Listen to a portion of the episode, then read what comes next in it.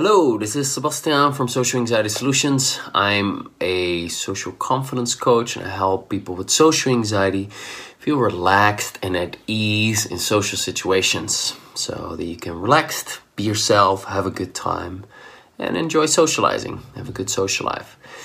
And um, in this video, I'm going to answer a question again. So sometimes I get some questions um, under videos, and sometimes I get get them sent to me. And this time, I had a good one, and I thought, let me just answer that on video. So the question is, here we go. Hey Sebastiaan, can you make a video on how EFT could help with sweating problems? And I asked for some clarification, and then um, BD Coda says, uh, for example, my problem is that I sweat when I am under people, around people, I presume. I'm kind of scared of having sweaty hands when I touch somebody or hold hands. And this is exactly what happens. Surprise, surprise. I start sweating. Is there a way to reduce this with EFT? um, yeah, there, there is. Uh, let me just first talk a little bit about the sweating. So, the sweating is simply one of the symptoms. All right. So, sweat breaking out is uh, um, it can be grouped, or at least in my in, in in my view of things, can be grouped into the list of symptoms that you get: heart racing, lump in your throat, tightness in your chest, tightness in your stomach, um, thoughts racing, pupils dilating, um, uh, heat rushing to your face. Um, man, there are more, but this is just top of my top of the head. These are these are very common. So sweating is just one of the symptoms, and I've, I've worked with quite a bit of clients who have that symptom. Now, interestingly enough, not everyone has that symptom. You know, for some people, sweating is not a problem, and the other ones are. So, in your case, you're just dealing with that particular symptom. Um, some people become really obsessed about the way their mouth looks or you know or variety of other things. I'm really really expressive and clear in my communication today. Not so much. I haven't had much sleep. I'm a bit sick so. Anyway so it is a symptom in my book but when you've experienced a particular symptom um, very much, you become really you can become really obsessed with it. So uh, just like a lot of people are obsessed with not becoming anxious and worried about people seeing them anxious. Oh, what if they see me anxious? A lot of people that sweat or blush, they get really obsessed uh, obsessed about that particular symptom. So they feel really bad whenever the sweating comes up. And it's like, oh my God, what if they see me sweat? What if they notice it? And they probably notice it. And then they have all sorts of feelings about that and all sorts of judgments about it. It's like, oh man, if they see me sweat, they probably think I'm disgusting and they probably think that, uh, you know, I can't hold my own and I'm weak and there's something wrong with me and um, yada yada. And as a result, they also have, or you, probably have all sorts of feelings about it as well. I'm ashamed that I have this. Um, it's frustrating. Why can't I get rid of it? Um, and all of these feelings and judgments on top of the problem on top of the symptom kind of lock the symptom in place. They make the symptom a lot worse. Because now, when you're in a social situation and you start to sweat, you're like, uh oh, oh my God, here's the sweating. Oh, I'm such a loser. I'm so ashamed of it. I should hide it. Let me put my hands in my pocket and, you know, I hope I don't have to shake anyone's hands. And I'm so afraid that they're seeing me sweat. And oh my God, I feel the drips running over my head and my armpits are getting moist and uh, they can probably see can anyone turn the temperature down in this room please? You know then all of that stuff is going on and it, you're, you're just blowing it up. You're blowing the problem out of proportion. And it makes a lot of sense. I get it. It's just not very helpful. And um, to answer your question, yes, you can do something about it with the tapping. And what you can do with the tapping is you can just focus on your feelings about it. So the shame, the embarrassment, the frustration, the fear that it will come. You just focus on that feeling in your body. So you think about sweating in a particular situation you imagine being in that situation and as you imagine being in that situation you might imagine them looking at you and seeing them seeing you sweat you might see their faces of disgust looking at you. And then you notice what your reaction is to imagining that. And then you just do the tapping on whatever your reaction is. So you might imagine being in a social situation and you know you're starting to sweat and they're seeing it and they're looking at you with that look of disgust. Not that that ever really happens or um, i'm willing to bet that is really rare but anyway, it's in your imagination, so it feels really real to you. So when you're imagining that, you might feel, you know, a feeling in the pit of your stomach, you know, or you might feel a shame inside, you know, in your face. Whatever it is, uh, whether that's a feeling or emotion or a thought, you know, thought might be, I am disgusting, or, you know, there's something wrong with me, or I'm a loser, whatever it is, put your attention on the sensation or the feeling or the thought and just aim your tapping. And you can either keep focusing on the feeling, you know, the shame in my face, the shame in my face, and you can speak it. You don't need to. The speaking is just a way to keep yourself focusing to the emotion. And just tap and just notice what happens. And likely it's going to decrease. And so that's one thing. You can focus on the feeling, or you can just focus on the thought. I'm such a loser for sweating. I'm such a loser for sweating. I'm such a loser for sweating. And you can either say the same thing over and over and over, or you can just describe whatever your internal talk is. You know, for an example might be, I'm sweating like crazy. I shouldn't sweat. They probably think I'm an idiot. I'm such a loser for sweating. Blah, blah, blah, blah, blah either is fine. You know, the tapping is a very forgiving technique. A lot of people think, oh, I got to do it right, got to say the right words and, you know, focus on the right thing at the right time and never do it wrong. And you can do it wrong all the time and you'll likely still get some results.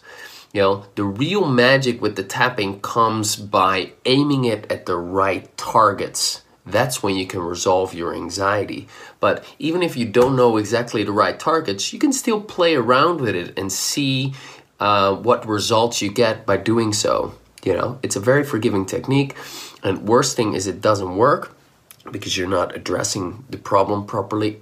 you're not aiming at the right targets properly. But uh, just giving it a go will likely already give you some relief. Okay, so again you can focus on the thought, you can focus on the feeling in the body. So, say that when you imagine that scenario, they're looking at you with a feeling of disgust, and you do the tapping while you focus on their feeling of disgust and you notice you have a, a, a, tightness in your stomach. You can simply focus on the tightness tightness in your stomach. You can either just close your eyes if that helps you. You can keep your eyes open as well. Like i said it's very forgiving.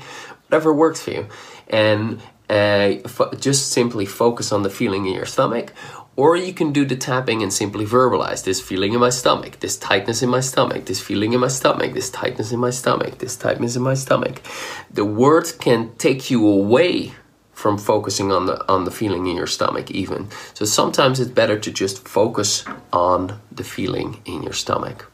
All right, so that's what you can do, and um, that will kind of help you get to a place where you're more in acceptance of the symptoms showing up, and that will decrease um, how much of a problem it is for you.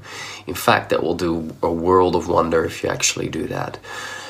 Now, the fact that the problem comes up, the fact that you have that blushing, and it is such a big thing for you, uh, how to resolve that. Now that that's a whole bigger story but um, you know basically um, the the anxiety comes up because your your system is perceiving a threat right? There's a threat in your environment and that threat might be i might get rejected or you know i might be made fun of or i might say something stupid or whatever. And that threat you're you're perceiving that threat and that perception is learned.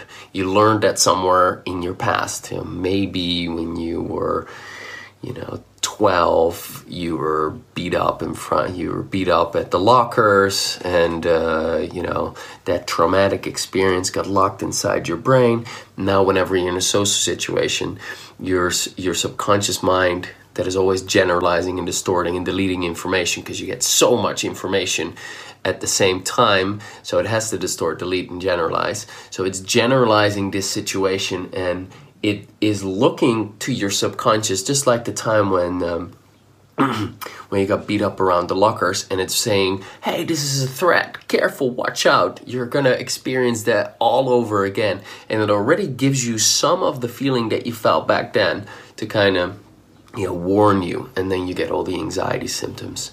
So you want to go back to that experience and that's just a small example. Usually people have various memories and it's not just the memories, it's actually the repetitive negative experiences in early childhood relationship with your mom, relationship with your dad, that started the whole pattern um, of you not feeling safe to be yourself. And then, you know, the memories later on in life kind of strengthened those patterns that have been put in place. And then there's a whole bunch of other stuff that happened. But anyway, guess what I'm trying to say is uh, your ultimate outcome is you feeling safe to be yourself, and um, what's in what's in the way of you feeling safe to be yourself is a perception of a threat, and the perception of a threat is learned, and it comes from past experiences and conditioning in early childhood. And you can decondition that and you can get rid of the beliefs and shift the perception so that there's no longer a perception that you're in danger and then you'll be relaxed and at ease. You know, if you feel at ease with some person in your life, maybe your mom, maybe your dad, maybe your partner, maybe your child, maybe your dog, whatever, that's who you are. That's when you're relaxed. That's when you're you. You can feel that way around anyone.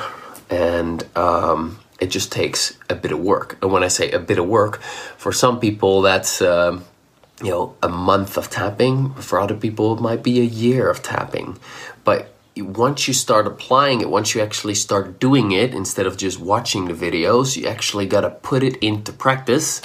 Then you'll start getting the results. Now, if you want to uh, put things into practice and you haven't already done so, get my free social confidence starter kit and you can get that at my website at socialanxietysolutions.com or you can click the link below this video you'll then get um, a 12 part video series where I teach you the tapping, the basics of it, and I also guide you through a couple of experiences of it. I give you my 20 page ebook called How to Overcome Social Anxiety, which I've put a lot of thought into, which is proofread by my coach who helped me overcome my social anxiety. It is pretty awesome. And uh, there's also my story how, to, how I overcame my social anxiety completely. So it's a really cool package to get started to get rid of your social anxiety completely. And uh, one person emailed me already uh, a while ago said, with just that stuff, he resolved uh, or sorry, he reduced 40% of his social anxiety.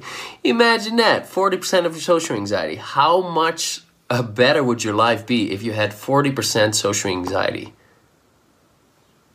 40% social anxiety less. Yeah, I'm really a bit foggy headed.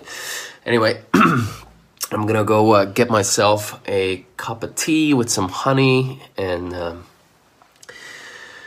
Yes, hope that's been helpful for you. Uh, thank you very much for your question. If you have a question as well, let me know. You can go to my website, socialanxietysolution.com forward slash contact, uh, or leave a comment under the, under the video. I see pretty much all of the comments. So thank you very much and uh, have an awesome week. Bye for now. All right. Hope you enjoyed that.